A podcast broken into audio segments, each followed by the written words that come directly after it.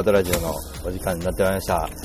えー、イヤホンをつけてですね、お送りしております。サテライトヘッドスタジオからでございます。えー、これ古い、えーツイ、ツイートキャスティングの皆様、そしてツイッターの方にはですね、えー、もう終わったコンサート、ホールワンマンの告知がいっちゃいましたね、これ。いしょこれは古いままでしたね。そうか、あれから携帯から配信してなかったんですね。えー今日は携帯から配信しております。えー出先からということで、ヘッドスタジオからお送りしております。えー皆様こんばんは。えーと、コメントにですね、えツイキャスの皆様、え書いていただいた場合、えイヤホンなので僕にしかコメント読み上げが聞こえないので、え変な感じになるかとは思いますが、えご了承いただきたいと思います。そして、ポッドキャストの皆様、えそんな感じですので、えーうんうん、なるほどとかって、誰かと会話しているような、独り言のような、えー状態が起こるかなとは思いますが、えーご容赦いただければと思います。え皆様、いかがお過ごしでしょうか。今日は2017年の、えもう12月になりましたね。え早いですね。12月の4日月曜日の放送になっております。えー、あ、ヘアッツさん、ヘアッツさんどうもどうも、こんばんはです。ヘアッツさんがこんばんはとコメントをしてくれました。えー、函館どうもう雪降ってるでしょう間違いなくね。えー、こちらはまだ、えー、寒いは寒いですけどね。まあ、昨日群馬行ってきたんですけど、今日もまた群馬にこれから向かわなきゃいけないので、サテライトヘッドスタジオからお送りしようかと思っておりまして、えーまあ、音楽の話をちょっとね、中心しながら、えーちょっとスタンスとか、えーまあ、見直しとか自問自答みたいなことをね、ちょっとつぶやいてはいましたけども、まあちょっと考えがね、いろいろありますけどもね、えーあれ、前の人が車行ってくんないな。はい。えー、すごい雪なんだ。もう大変だね、北海道はね。そんな大変な北海道には年末行くんだけどね、僕はね。はい。年末なんでね、ちょっと、正月休みによっては、えー、まあ5日ぐらい、5日まで休めた場合は、旭川も寄ってこようかと思うんですけど、えー5日まで休めなかった場合は旭川を諦めて1日前倒しで函館に行こうかと思ってるんですよねでミッキーさんのとこにはちょっと顔出すよぐらいな感じではいます。で仕事によってになってしまいますけども。でそれによっては東北で寄ってくるところも限られてくるので、えー、沖来石巻はちょっと諦めなきゃいけない場合もあるかなとは思ってますけども。今回のね、歌旅の話からまずしましょうか、流れ的に。まあ、えー、平八さんのいる函館は行きますけども、えーこれ聞こえてるよね。あ、聞こえてるよね。えー平八さんのいるね、函館はもちろん行くんですけども、えーまずですね、西に向かうんですね。えー西へ向かってですね、まあ、ちょっといろいろ、うん、中継という SNS も写真もそうですけど、ちょっと動画もいろいろ残していかないとなと思ってまして、えーまあ、まずはですね、まあ、清田さんが、え滋賀に帰られてしまいまして、あと、キム・ニーも滋賀にいるので、じゃあ、まず滋賀に行こうということで、滋賀の森山に行きます。そして、えー夜はそのまま大阪心斎橋に行って、えー、ラに行ってですね、えーこの間東京にも来てましたが、魚丹さんとカクさんの、えーまあ、年末イベントにちょっと出させてもらって、で、朝、翌日31日大晦日の朝、大阪スタートして、えーまた大晦日周南になってしまいましたが、山口周南に行きます。で、周南で三つさんにまたね、いろんなところエスコートしてもらって、まあいろんな方のライブ見たりとか、本当はね、竹内のりさんとかと一緒になんかやりたかったんですけども、なかなか難しい。で、ゆかりろはさんも福岡にいるので、なんか合流できればなと思ったんですけど、ま、今回は厳しいのでまた何かね機会ができればなと思います。で元旦になって朝一の電車にまた乗ってね年越しは三つさんのとこでまたするわけですよ。もう実家かぐらいの感じで 実家扱いですよね完全にね。まあ、親戚いるんですけどね山口親戚の方止まんないでね、えー、三つさんの方に止まっちゃうというね、ま、そういうね流れでいっちゃいますが、えー、福岡に元旦の、えー、11時の飛行機で、えー、羽田ではなく千歳に向かっちゃいます。バカでしょ？本当に。千歳に向かいますから。で千歳に14時頃着いて、まあ、うまくいけばですよね雪。まあ荒れなければなんですけど。で札幌で、えー、正月から、えー、本当に今から連絡取ってるんですけど本当に正月迷惑かけますね。かなりね。そんな 正月。でまあ休みによってはその次の日の2日は旭川。まあ休みが三が日で終わるようであれば函館の方に向かってきて、まあ、途中新幹線を使いながらまあ青森あの八戸だの寄って3日までの休みの場合はもう帰路に着くと。ただ5日までの休みの場合は旭川に行ってでその次の日函館。で5日までの休みの場合はもう青森、えー、沖来石巻と回ってきて東京に帰ってくるみたいな。で6日の日は新橋でなんやかんや新年会があって7日の日がおそらくうちの会社の本社の新年会の予定なのでそれのそれに参加して夜に群馬前橋の水星さんのとこでライブをやらせてもらうみたいな。そんな年末年始ですね、えー、まあ、非常に楽しみでございますが、えー、皆さんねいかがお過ごしでしょうかね。はい。うん。根室ね聞いた聞いたね。根室すごいよね根室も。根室も俺行ったことないからね。別海まで行って根室のミュージシャンとは出会ったんだけどね。根室のライブハウスもねちょっと行きたいなと思うんだけど。いいよね。知床稚内行ったけど根室は行ってないよね。すごいね。まあでもね。まあ仕事柄厳しいというところでその辺の話もねあの今日はちょっとしようかなと思うんですけどあのいろんな人がいると思うんですよね。いろんな、まあ、仕事をやりながら音楽やってたりとか音楽活動を、えー、一本でできてたりでもそれも決して裕福ではないだろうしね。うんまあ、音楽やりたいんだけど仕事が忙しくてできない、まあ、経営者の方とかもいるいたりとか、まあ、いろんな人もいると思うんですけどね。で僕はまあ恵まれてるように皆さんには見える映るとは思うんですがそうですね。恵まれてる方だとは思いますし、えー、ただね大変大変って言わないようにはしてますね。もっと大変な人がいるはずだと。こんなことを全然 OK だという中で僕はその時間の間に工夫して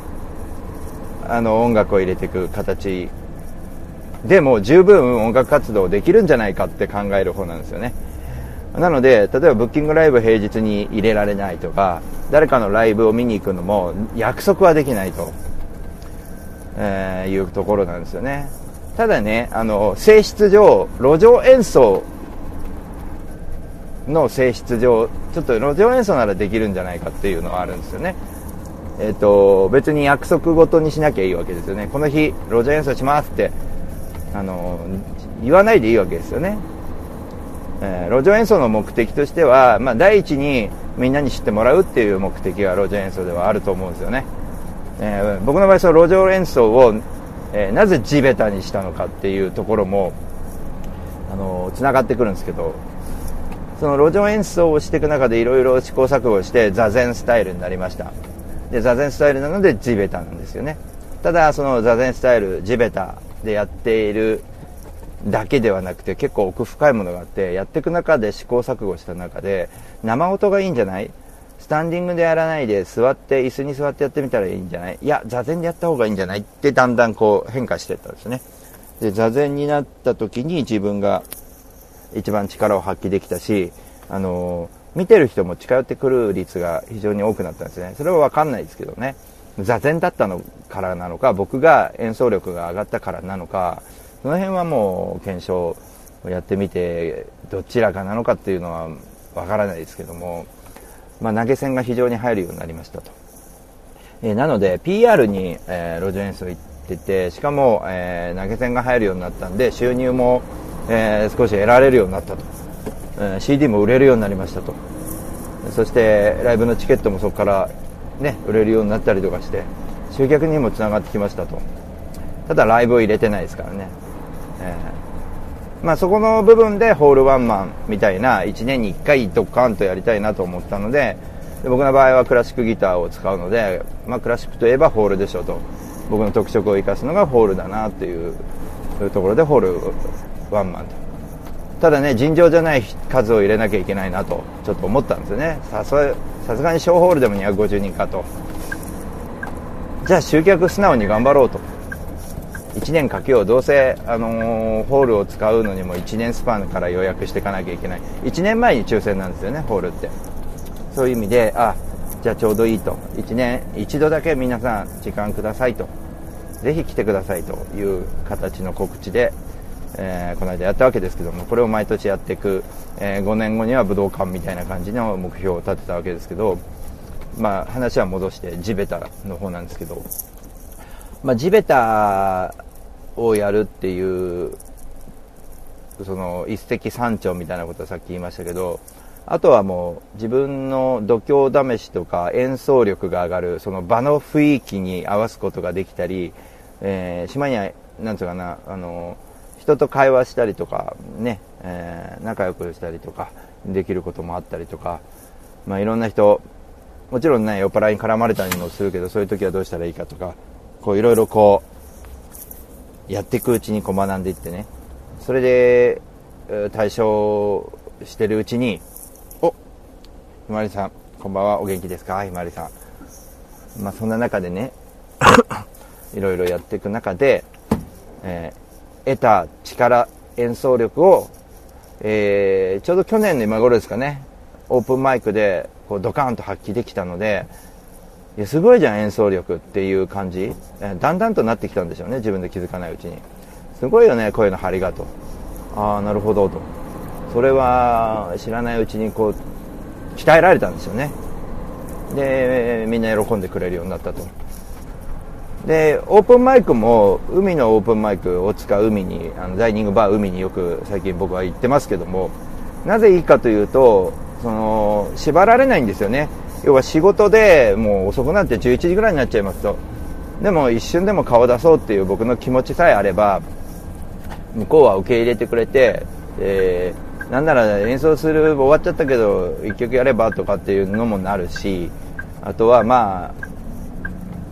なんつうのかね曲をやらなくても、まあ、仲間ができてきて会いに行けるっていう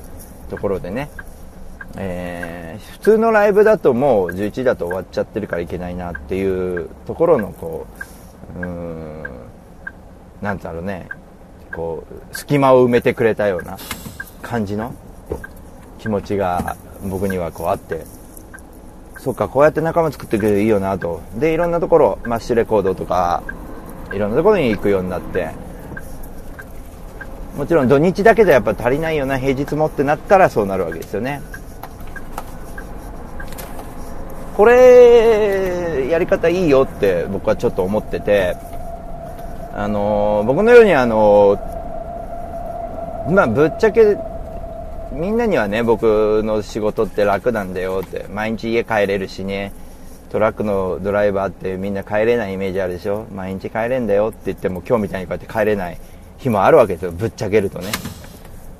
だけど、だけどですよ、そこの合間を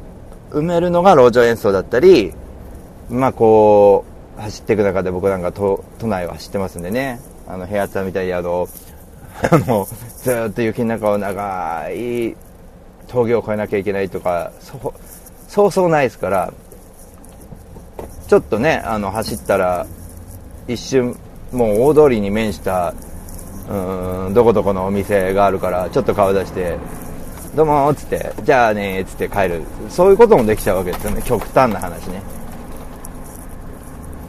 だから、まあ、非常にねその時間は使いようだなと思っていながら一番いい方法をこれ考えたんじゃないのかなっていう、まあ、僕何もできないできないって言ってても始まらないですからね。時間がないからできないとか。だから皆さんの中でも自分がすごく仕事が忙しいから音楽ができないとかってもしいらっしゃったらその中でいろんなこう地べたかみたいなことで参考にしてもらうとかね。あのもちろん自分流のやり方をどんどんやっていったらいいと思うんですよね。ただ時間がないとか、えー、集客力がないとか仲間ができないとかそれはぶっちゃけ言い訳でこんなに忙しくてもできるじゃんっていうのをちょっとねできるんだよといううんそんなに無理せずね。今目の前の仕事を直面してる仕事をきれいに、え、じゅんぐりと片付けていけばできるじゃんっていうことですよね。まあ無理はしちゃいけないと思うんですよね。無理をせずやれることなんじゃないかなっていうのが。まあライブハウスでこうなんつうのかなお金払ってノルマかけてえー、行ってお客さんせっかく呼んだのに仕事が終わんなくてその日のライブができなかったですなんていうのは非常にリスクが高いですよね。だからそういうことはやめた方がいいしあの休んでまで行くっていうのもじゃあライブでの収入ねあってあのいいじゃんっていうのとあと何ていうのかねうんまあ会社で必要とされてる部分で席がなくなるやばいやり方みたいな僕は北海道ツアーやった時みたいなねああいう帰ってきたら自分の席ないみたいな、恐れを恐れをなしながらやんなきゃいけないんだったらちょっと生きた心地しないんでね。まあそれは。あんまりおすすめしないですよね、えー、ちょっと今ね後ろをつなげながらやりますね。よいしょ。このねトレーラーのエアサスってやつをね今上げてよいしょ。連結をトレーラーの連結をかけました。これでつなげてこのままね群馬県の方に向かうわけですけど。よいしょ。じゃあ今ちょっとおっとごめんよ。今表に、えー、出てちょっとですね。音が雑音があったらすいませんということで。そうそうそう。確認しなきゃいけないこといっぱいあるんだよね。これとこれとえっ、とあれ？あいいのか。OK いや夜景が綺麗だ。よいしょ。この間そうそう11月のなんだ末からずっともう師走入ってましたね。ホールワンマン終わった。終わる終わったじゃないな。もう11月入ってからだからホールワンマンやる前からもうめちゃくちゃ忙しくて。まあ、来年は8月なんで仕事が少し暇な時期なのでいいんですけどね。やっぱ11月ホールワンマン入れちゃだめだなってちょっと思いましたね。すごい忙しかったから準備がねもうままならない。ギリギリでしたね。皆さんは忙しいですか？僕はねちょっと今もうこと師走完全に入ってて12月ですよ今、えー、めちゃめちゃ忙しいですね。半端ないっすよ。ね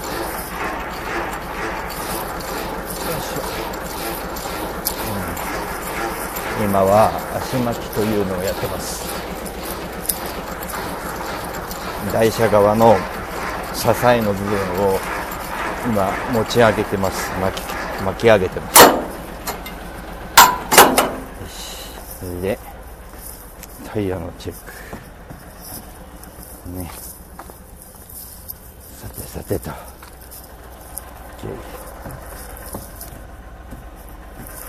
うん。最近ね東京はなんだろうどんよりとしたり晴れたりといろいろあるんですけど。よいしょよし。ああ。さあ出発だ。天気が良かったら良かったで今度ねサングラスかけなきゃいけないんで目が疲れるんですよねやっぱり運行はねいろいろ大変ですよね。よいしょこれで上向きにしてこうした方がいいのかな。さあ行きましょう。おっこいしょ。いや軽くてよかったおお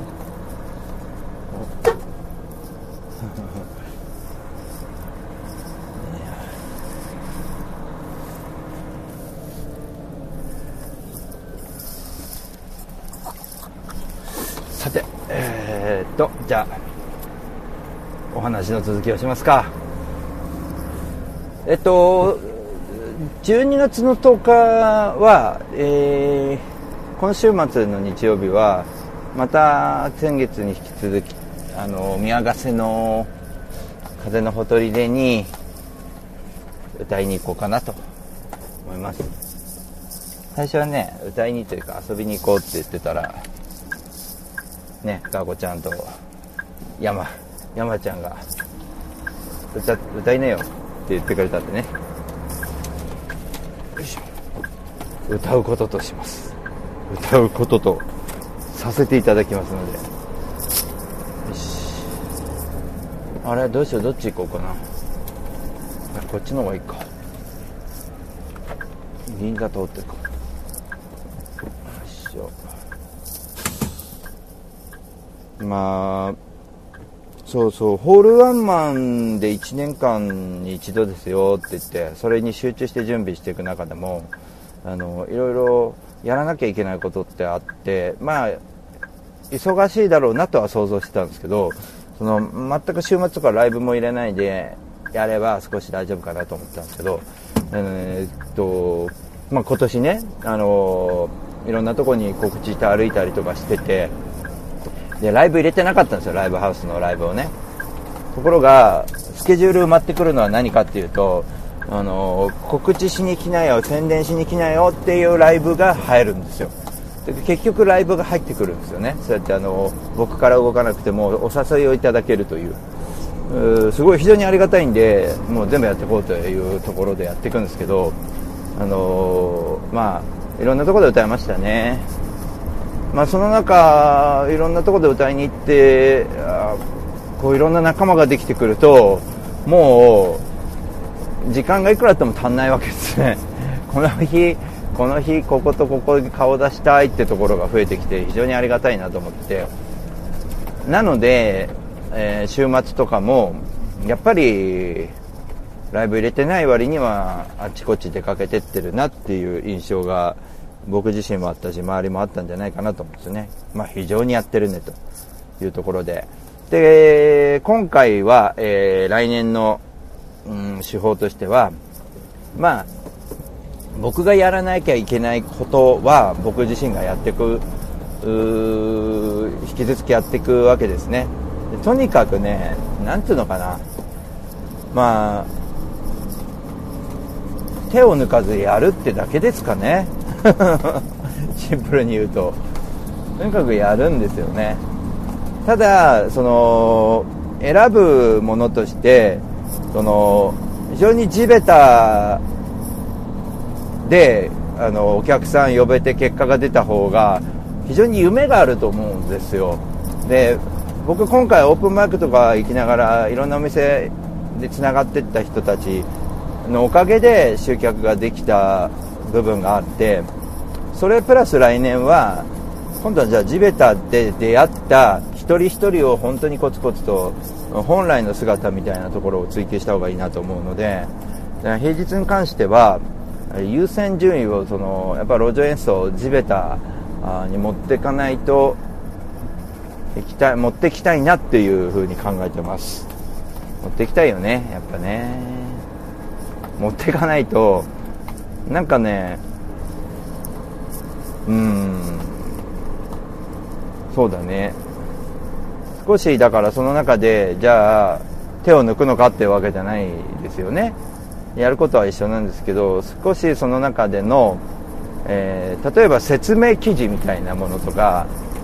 告知の記事はしなきゃいけないんだけど説明の記事。これからこういうプロジェクトのでこういう動いてきますっていう前倒しのなんかことはこういう音声では言ってもいいと思うんですけど文にする必要ってあんまりないんじゃないかなと思ってるんですよね、えー、例えばライブレポートとか誰かの紹介をしたいっていうのは文にしていく必要があるんですけどその自分が、えー、これからこういう活動をして思ってやってきますっていう、えー、公言的な文章を今まで書いてたのはやめようと思いました、えー、なぜかというとそれはやりゃわかるから。やりゃやりゃいいじゃんって自分で思うし。あの見てる人もああそれ楽しそうだねってやるのを待つわけじゃないですか。待つんじゃなくてやってるうちにあなんかすげえやってるよねってなってる方がやっぱいいんじゃないかなと思うんですよね。だから地べたとかもなんか説明いらないじゃないですか。説明してたけど説明いらないなと。文章で説明するのではなくてシンプルにシンプルにやっていくみたいな形をどんどん取っていってでまあ今誰かがやってそうでやってないようなことをどんどんやっていけばいいんじゃないかなと思うんですよね。だから単なる路上演奏でしょっていう感じにはなってないっていうかね僕の中ではね。トレーニングにはなれば人との出会いができるわ。どこでも演奏できちゃうわ、まあ、乗り鉄だからそれこそどっかですごい出先で行ったらできちゃう。でトラックのドライバーだからそれこそもう出先でできちゃうとかまあ、夢やロマンがありますよね。何も、えー、どっかのお店の中でやらなきゃいけないわけではないですから僕みたいなスタイルの人は特にね、えー、というわけで、えー、後半の方につなぎ直そうと思います。今ちょうど信号待ちですのでね、えー、つなぎ直しますのでそのまましばらく。さて、えー、サテライトヘッドスタジオは、えー、銀座をえー、抜けてですね、えー、秋葉原から17ニコ4の方に向かっていこうかという形でございますがああしまったこの時間の銀座は非常にまずいんだよな。タクシーが多くてさ。うん。あガトラジもあれだねあの森スタじゃないからそういうなんかこう今僕が見てる景色をこう少し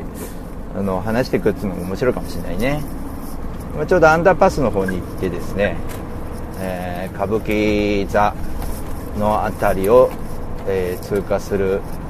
ぐらいな感じになりますね、まあ、この先に行くとエクマンイーストがあるわけですよ。で、まあ、昭和通りという広い通りがあってですね、えー、そこにねあのあこんばんは釣り太郎さんこんばんはです。えー、稚内は半端ないでしょ。ね稚内半端ないみたいな、ね、函館でも大雪なんだが稚内もっと大雪でしょ。意外にカラッとしてたりして。北海道率多いよね。だからそうそうそう。まあ張さんとか言ってくれてたんですけどね。あ、マイナス7なんだ。あまだマイナス7なんだとか言ってなんかさまだとか言ってるけど なんか僕の感覚おかしくなってるんだよね最近ね。マイナス7ぐらいだったらまだまだだねって言えちゃってる。本当に。味わったことないくせに。マイナス30まで行くもんねっていうのがあるからね。マイナス7だったらまだだねっていう。あったかいねとか言っちゃったりとかね、むしろ東京の寒さの方が刺す刺すような寒さだったりするからね。まあね、僕はあの、まあ、年末年始はね北海道の方にも行きますけど、あのやたら北海道の仲間がいっぱいできてですね北海道行き過ぎっていうことで西の方の人にはよく怒られてるんですけどもな。西の方も結構行ってると思うんですよね、えー、半袖。半袖はやばいですよ半袖は。釣り太郎さんが半袖で来てくださいって言ってますけど。半袖はねダメです。さすがに僕も。もういろいろ着込んでから行きますからね。それはバッチリでございます。そういうねあのいろんなところ行ってる中でついにですね2月は、えー、確定しました。今あの行くことを確定してるので、まあ、ライブハウスがもし入らなくてもあのレンタカー借りて沖縄一周しながら、えー、各地で地べたやってきゃそれはそれで形になって、えー、ネタとしても十分じゃないかなと思うので。で FM 読谷にもね、うん、沖縄いいっすよ。まあ、2月なんでね、えー、まあ、そのねえー、っと FM 読谷の方にも、まあ、ツイキャスもね。えー、っとジャックさんこんばんは。どうも。先日はねお会いできなくて。残念でございましたけども、えー、またの時は声をかけていただければと思います、えーまあ、その沖縄の方は、まあ、今ライブハウスに1件交渉してるのとあと、まあ、ミュージシャン仲間のビンゴさんが、まあ、ツアーミュージシャンなんですけども、えー、紹介してくれたお店1軒に今ちょっと交渉してみようかなと思って、えー、メールではしてるんですけども、うん、ちょっとそろそろ電話の方がいいかななんて今思ってるところでございますが。まあ、えー、3連休の中日をライブにしててですね。で土曜日は、えー、割かし遅めに出ます。と羽田を確か羽田を2時とか3時ぐらいの飛行機だったんですよね。で4時か5時ぐらいに234、うん、5時ぐらいに、えー、那覇に着いて那覇から FM 読谷まで車で行って本番9時なんで間に合いますかって言ったら間に合うっていうので6時から出ても9時には間に合うかなと思うんですよね、まあ、そんな形で、まあ、FM 読谷にゲストで出させてもらってで、えー、翌朝沖縄一周して夜頃にどっかライブ入れられたらなっていうのをちょっと考えてるんですね。で帰ってくるのはその翌日3日目の朝11時じゃない朝11時じゃない早い飛行機だった。朝8時の飛行機乗っています。えー、羽田に行く 10, 10時に11時ぐらいに羽田ですね。もう昼には、えー、もう東京自分家にいりますね。昼もう11下手したら11時頃に家にいます僕の。すげえ早いの安かったんだよねその便がね。もしかしたらその夜ライブ入れられちゃうかもしれないというね。そういうそういう日曜日にあえっと祝日だ。祝日月曜日になりそうですねその日は。2月の2月の11、12、13になるのかな？あれ10、11、12だったかな？そんな感じのところですね。うん。そうですね。えっ、ー、とまあ基本僕も電話なのででも両方ともメールくださいみたいなお店だったんでまずメールからやったんですけどあのまあ電話の方がいいなと思ってます。でなぜかというとあの僕今まで回ってきたツアー北海道もそうですけども全て出会いは電話でで行ったらすごく素敵なお店が多かったですね。で自分で探したお店ってやっぱり向こうもあの非常になんつうのかな。好印象でお互いになんかこうどうもっていう感じで初めましてなのに入れるっていううんとこが多いのでまあ、久しぶりにねライブハウスと交渉っていうのをやってますけど僕ツアーっていうのはあんまり組みたくないなって最近思っててあのとっさに何かできるやっぱ路上演奏っていうのが一番いいなというのを感じてるんですけど感じてるんですけどノーってなんで感じてるんですけど、えー 感じてるんですけどの。そうなんですよ。今群馬向かってます。ちょうどね今神田走ってましてエッグマンイーストのえー、とこなんですよね。で秋葉原からニコヨン抜けていくような感じですね。秋葉原の街中をこれから抜けるところでございます。えー、まあそんな感じで沖縄はライブ入れられたらいいなぐらいな感じですね。まあ3月はちょっと知床に今うんまあちょっとね知床ジーボマスターにちょっと連絡取ってですねまだ流氷が見えるお店から流氷が見えるところで行きたいなと思っててでちょっと欲張って知床まで行ったんだったらやっぱり坂本君がいる遠軽も行きたいよねみたいな。遠いわみたいな感じでしょ知床と遠軽。だけど遠軽も行きたいなとか思いながらもまあちょっとね3月はどうなるかちょっと分かんないですけど、まあ、そんな感じで、えー、で基本平日は地べたですね。各地僕はえー、トラックで走り回ってる部分もありますし、えー、電車乗って乗り回ってる部分もあるのでとにかくね演奏場所を見つけたら歌って人がいなくても人が来る状態。また感動の出会いね、えー、鬼怒川温泉とかお嫌いのように人がいなかったのに人が出てきてすごい濃厚なつながりになるみたいな、ね、そういう出会いをね大事にしていきたいなと思ってるんでね、まあ、地べたやるよ今年はね、うん、地べたやってお店みたいなところに、え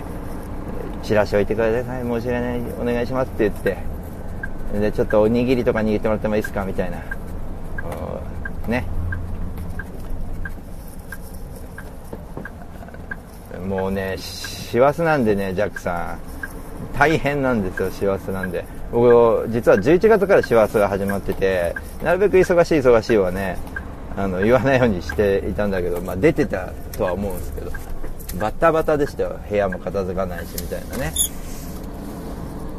今車はですね秋葉原をちょうど、えー、入り込んだところでございますが。まあね、まあ、こういう都会を僕も普段から走ってるんでまあね、ラッピングカーみたいなものを自分のトラックにできればまあ最高にいいんですけどね、まあ、それを許さないような、えー、横の人たちがいるので上の人たちは結構いいんですよね。そうなんです会社の雰囲気作りみたいなものって残念ながらねやっぱりこう音楽には批判的な部分もえー、ありますから実際ねそれはあるんでそっかそういうふうに思ってんだなっていうふうに、うん、聞いてるだけでまあ言ってくれてありがとうってまあね本人には言ってるけれどもでも言わなくてもいいことだよねそんなのねっていうのもちょっと正直思ったりとかして。ただねフェイスブックでそんなことを挙げてしまったわけで僕はちょっと責任を感じてるのは、えー、その言った彼に対しての僕は、うん、思いではなくて一般的にそういうふうに思われるのが音楽ですよねって話で、あのー、一般的に思われるのであればやっぱり僕らは時代を読まなきゃいけないですよねっていうことをあの提言したんですよね、ある意味。要はあのフェイスブックの上ではね。何かというとやっぱりあの行政ももう副業を認める時代なんですよね。なのでどっかの会社に勤めながら個人事業主としてやっていく人が増えていくわけですよ。もう法律がそうなってきてるわけだから。ワークシェアリングって本当に起こるの？ってみんな言ってたけど本当に起こっちゃってるじゃないですか。例えばトラックだったらば1台に2人が乗務する時代ですよね。あの朝朝走ったらうん。おおそうなんだ。やばいね森町か。気をつけてね平八はね。ね。うんって思うんですよね。だから僕はその彼が音楽ってやってるだけでそうそういう趣味を会社に持ち込んでるっていうのはどうなんですかねっていうのは一般的にその人が考えてるだけじゃなくてその人が言いたかったのは一般的にみんなそうは思ってしまいますよねってことを言いたかったのは僕は理解してるわけですよ。ただそれは言うことでもないんじゃないのとは思いますけどあのー、ライフスタイル人のライフスタイルとかに関しては僕は文句は言ったことないしあの会社がこれやってって言って言ったことに対してもあの気持ちよく仕事をしてるわけでそれができない人であれば僕は叱られてもしょうがないかなとは思いますがそれができている人に対してライフスタイルのことまで言うべきかねうちの家族のことを言われてるようなもんじゃないのかなとその人の、えー、家族でどっか出かけるからこうだとかっていうそのライフスタイルってやっぱいうのと一緒だと思うんですよね。そういうことってね。だか非常にねあのうん。社風経営者の影響。うん。うちの会社すごいいいと思うんですよね。ただなんかあの営業所うちの営業所がですねあの非常に固執していてあのやっぱり協力体制というよりも個々が動いてるような形でで考え方それぞれあるからいいんだけど人のことまで言っちゃいがちな人が多かったです。まあ業界の中ではいい方だと思うんですよ。まあうんトレーラー特に開墾業界っていうのは暇な運転手が多いので待機してる時に考え事ばっかするんですよね。やっぱり人間考え事ばっかするとろくでもないことを考えますからあいつこうだああだって言いたがるんですよね。でまあどんな業界でもそういうのはあったりとかして。本人はねそれが正論だと思って言ってるんでそれに対して別に僕は異議はないし あの言ってればいいなとは思いますし何ていうのかな。それで言われたからといって僕もうん何ともないというかうんそうなんですよね。な何ともないわけですよね。ただ音楽は一般的にこう思われてるらしいからまあでも考えなきゃいけないのはそのそうなるとじゃあ音楽一本で食えてるのかとか仕事音楽やめて仕事を一本にしたらいいのかっていう極論になると困っちゃうよねじゃあ、まあ、僕らみたいに両方を両立うまくやっていくっていう時代が来るよねっていうことですよね。えー、それで生活していければ最高じゃないっていう、まあ、その一つの方法、うん、形なんだろうライフスタイルを一つこういうのあるよねっていうのを定義なんかこう示しただけであああるあるってそれはないよと思うんだったら別にないよと思ってりゃいいしねなんかこうまあ、でもあんなに反響があったってことはみんなあると思ってると思うんですよねやっぱり。なんかねこう形じゃないんですよねもう。とにかく目の前でその自分に今関わってくれてる人がお給料払ってる人払ってない人僕のリスナーさん友達家族関係なしに必要とされてるわけじゃないですか自分が。これちょっと頼むわって言われたらああ喜んでやるよって言える人間になりたいだけなんですよね。でもみんなそういうものって多分なりたいんじゃないかなと思いますよね。頼まれて「あやいいよいいよやるよ」って。いうなんつうのかな。うん。そういうなんつうの人に必要とされてる、うん、感っていうのはいいんじゃないかなと思うし。まあそれがまあ僕の場合音楽だったらすごくいいなぁなんて思いながら音楽やってたらいろんな人が音楽聴いてくれるようになってでなんかね変な歌だと思ったけどいい歌に聞こえてきたよとかそれでも十分なわけですよ、うん、まあ昔はね変な歌歌ってたりするけども。逆のパターンもあるじゃん。すげえいい歌のまともそうな歌だけどなんかどこかでなんかパクってきたっぽいよね。これ言われたら最悪だよねすごい個性的で変な歌で最初えっと思ったけどめちゃくちゃなんかもう聴きたくなる曲だよねやっぱあの曲はね。って言われる方が僕はねうんそれそれにそこしかない。僕にしか出せないものって。ねやっぱりいいなと思うしね。それが必要とされてる感みたいなところとつながってくるしね。なんかこう楽しいっすよね。そうやってやってくって。みんなとなんかね和気あいあい切磋琢磨しながら。だから本来この会社だから給料稼ぎに来てるんでしょ？じゃないじゃんって思うんだよね。給料稼ぎに来てんでしょ？だけどそこの中で栄養素となるそこで笑いが起きる冗談が言えるとかね、まあ、下ネタが飛び交うなんてそういうことがあったっていいわけですよね。そこで笑ってる方がみんなハッピーだよね。なんかこういざとなったら俺手伝うわっていう感じ？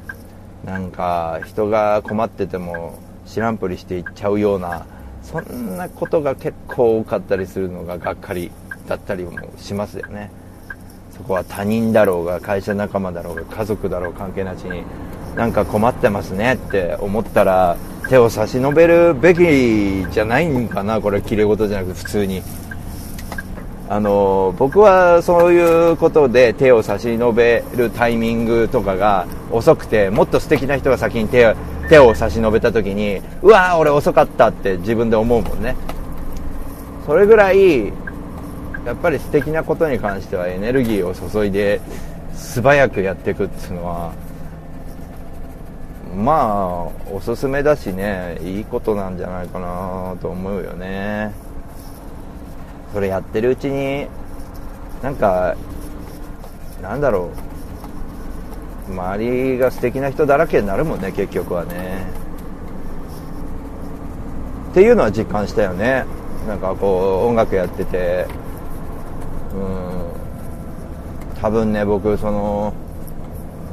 音楽やってなくて仕事一筋だったら多分僕真面目だと思うんですよ。だからみんな真面目なんじゃないかなと思うんですよ。仕事に真面目になりすぎちゃってると逆にミスするんですよね。あのー、不真面目は良くないけどなんていうの力が抜けないで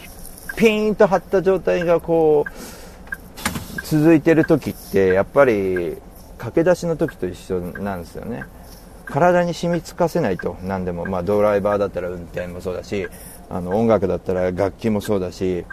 えー、何か表現するトークが勝負の人お笑い芸人だったらその笑いとその感覚的なもの。笑い合わせようと思ったのにみたいなところがあったら笑えないしね。やっぱそういうものってこうピーンというもの張り詰めちゃったら切れちゃうかなと思うし。うん。すげえ難しいこと言うな部屋さん。木を見てせざるは勇みなきなり。これは皆さん分かりますかね？義を見て、えー、せざるは勇みなきなりこう人をこうどういうことだろう。人をに礼儀義を、えー、見てですね。勇みなき成長ないってことかな。まあちょっと難しい。今度後でちょっと調べとこ。うとにかくあれですね。あの思いとかうん。やっぱりまあこういう仕事だから余計一人よがりになりがちなので音楽があって大五郎の場合音楽があってよかったなって思いますね。いろんな仲間ができて最初だって長距離運転士かなんかやってる時に人と話すると赤面するぐらいよくまあそんなんでステージ立ってるなってたり立とうと思ったなと思うんですけど本当にあの人見知りだしあの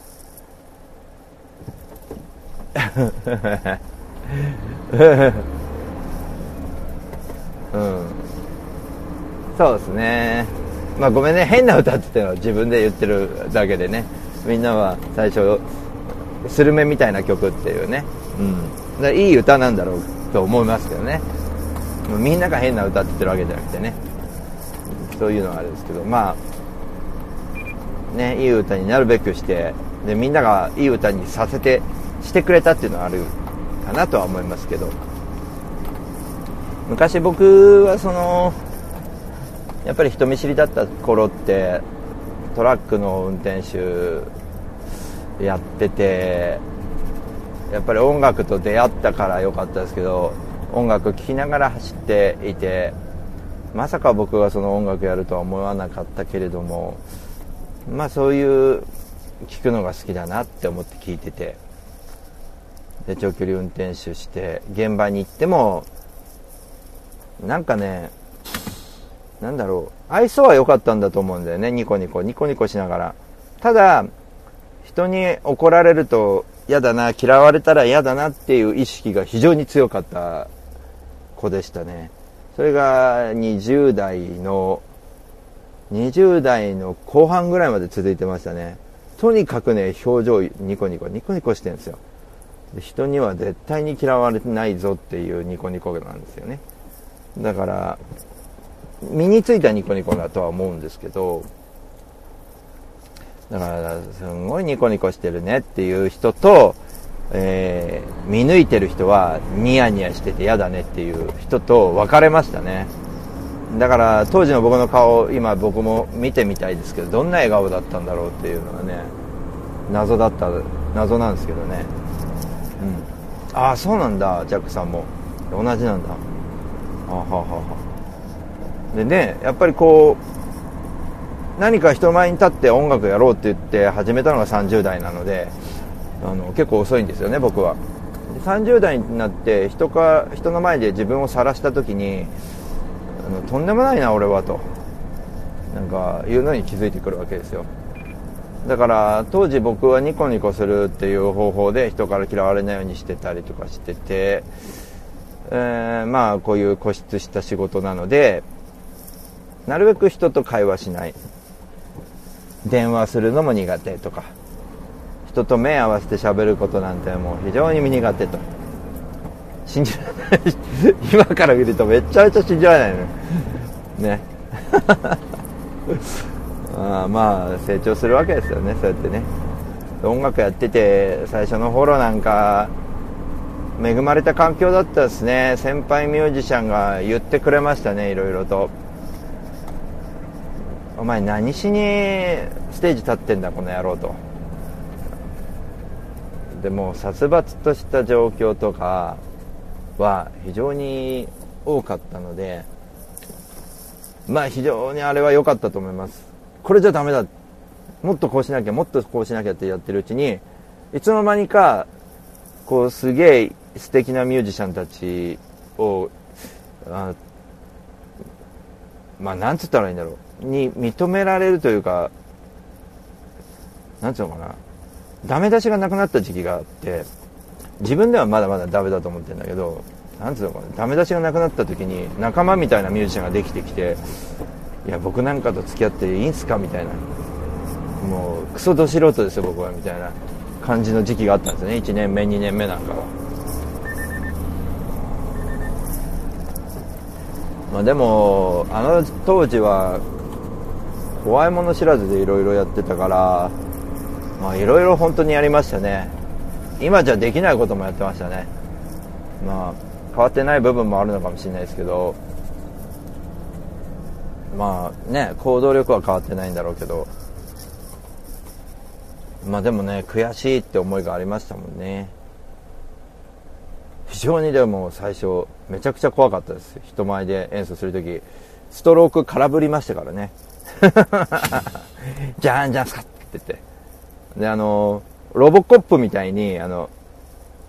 なんかこれ一見見たら静止画でしょって思うぐらい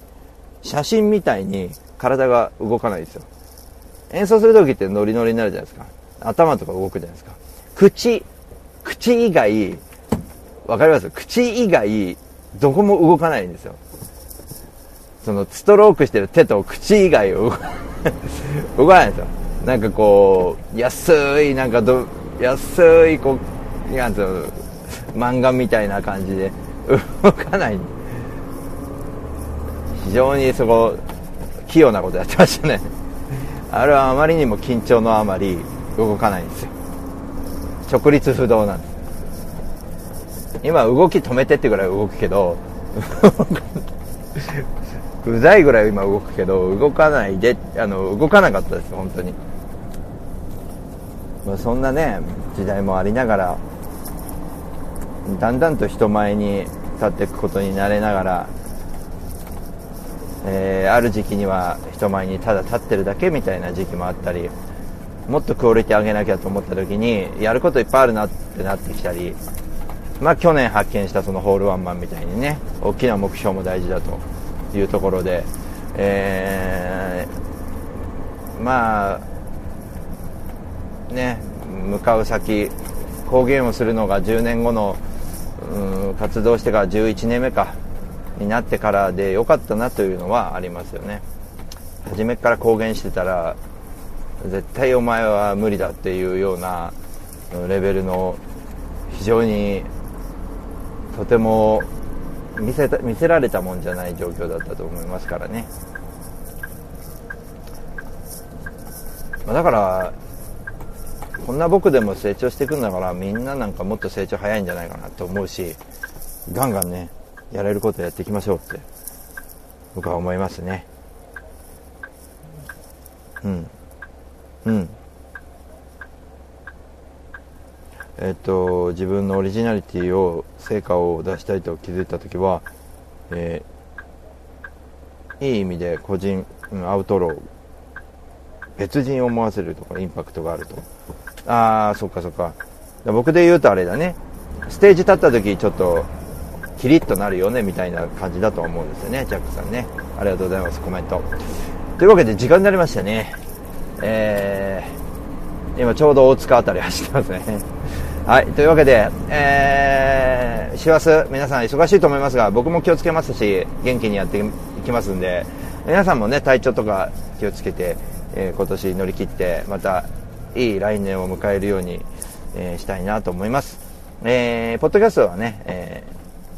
えー、いろいろと、えー、編集してい、えー、きたいなと思います。生放送を聞いてくれた、えー、方々、えー、釣り太郎さん、ジャックさん、えー、平八さん、ひまわりさん、ありがとうございます。えー、っと、いろいろとね、各地に僕も勝手仲間がいれて大変嬉しいです。